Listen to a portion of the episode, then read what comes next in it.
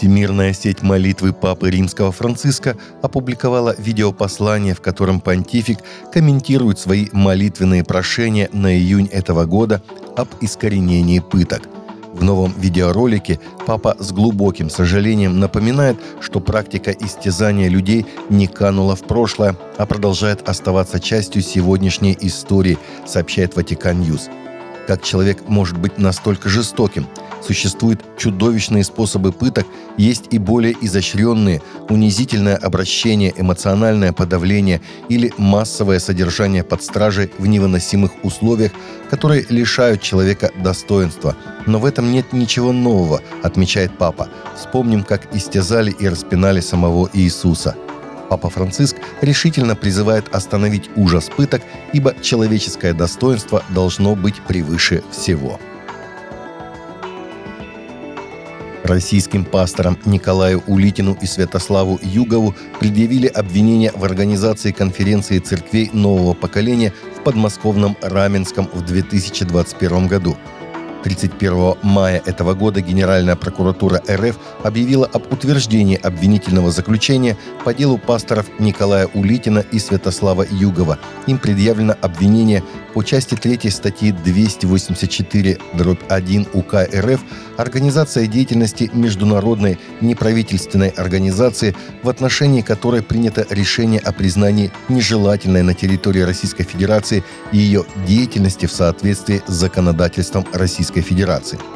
По данным следствия, в декабре 2021 года Улитин и Югов стали организаторами конференции церквей нового поколения в подмосковном Раменском, участниками которой стали более 90 человек и побуждали собравшихся как к дальнейшему участию, так и к расширению деятельности движения на территории Российской Федерации.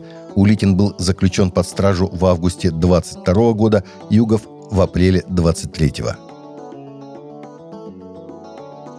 1882 году корейцы контрабандой успешно переправили первую в истории версию священного писания на корейском языке Евангелие от Луки, которое они только что перевели вместе с миссионером Джоном Россом из Мукдена, Китай, сегодняшний Шэньян, на территорию современной Северной Кореи – и вот 140 лет спустя, согласно сообщению организации «Голос мучеников», которая занимается служением для преследуемых христиан, корейцы повторили тот же подвиг, на этот раз с экземплярами Евангелия от Луки из читательского издания Библии Джона Росса мы получили подтверждение того, что в этом месяце в Северную Корею поступило несколько экземпляров Евангелия от Луки из Библии Росса, и они попали в руки подпольных северокорейских христиан, которые чрезвычайно обрадовались, получив их, рассказала доктор Хён Сук Фоли, представитель «Голоса мучеников». Она говорит, что по соображениям безопасности, связанным как с ее организацией, так и с получателями,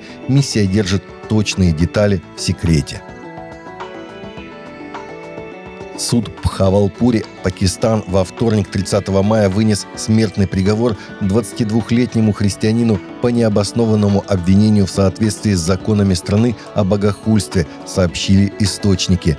Ноуман Масих и Вакас были арестованы после того, как полиция в их соответствующих округах, сославшись на секретную информацию, возбудила против них дела по разделу 295 Си законов о суровом богохульстве. Некий младший инспектор Фрез Ахмед из полицейского участка Факир Вали в Бахавал-Нагаре заявил, что получил секретную информацию о том, что Вакас напечатал богохульные брошюры на пророка ислама и носил их в черной сумке, чтобы показывать другим людям.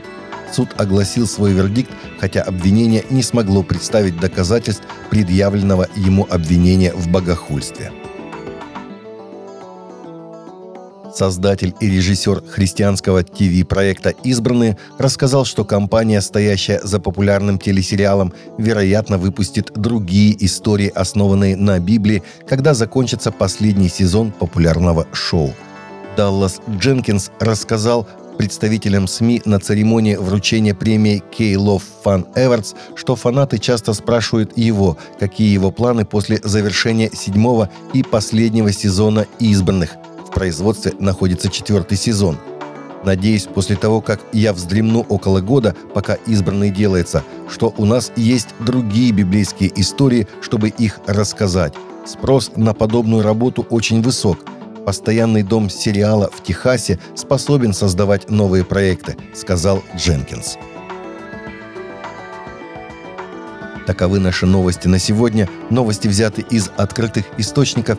Всегда молитесь о полученной информации и молитесь о страждущих.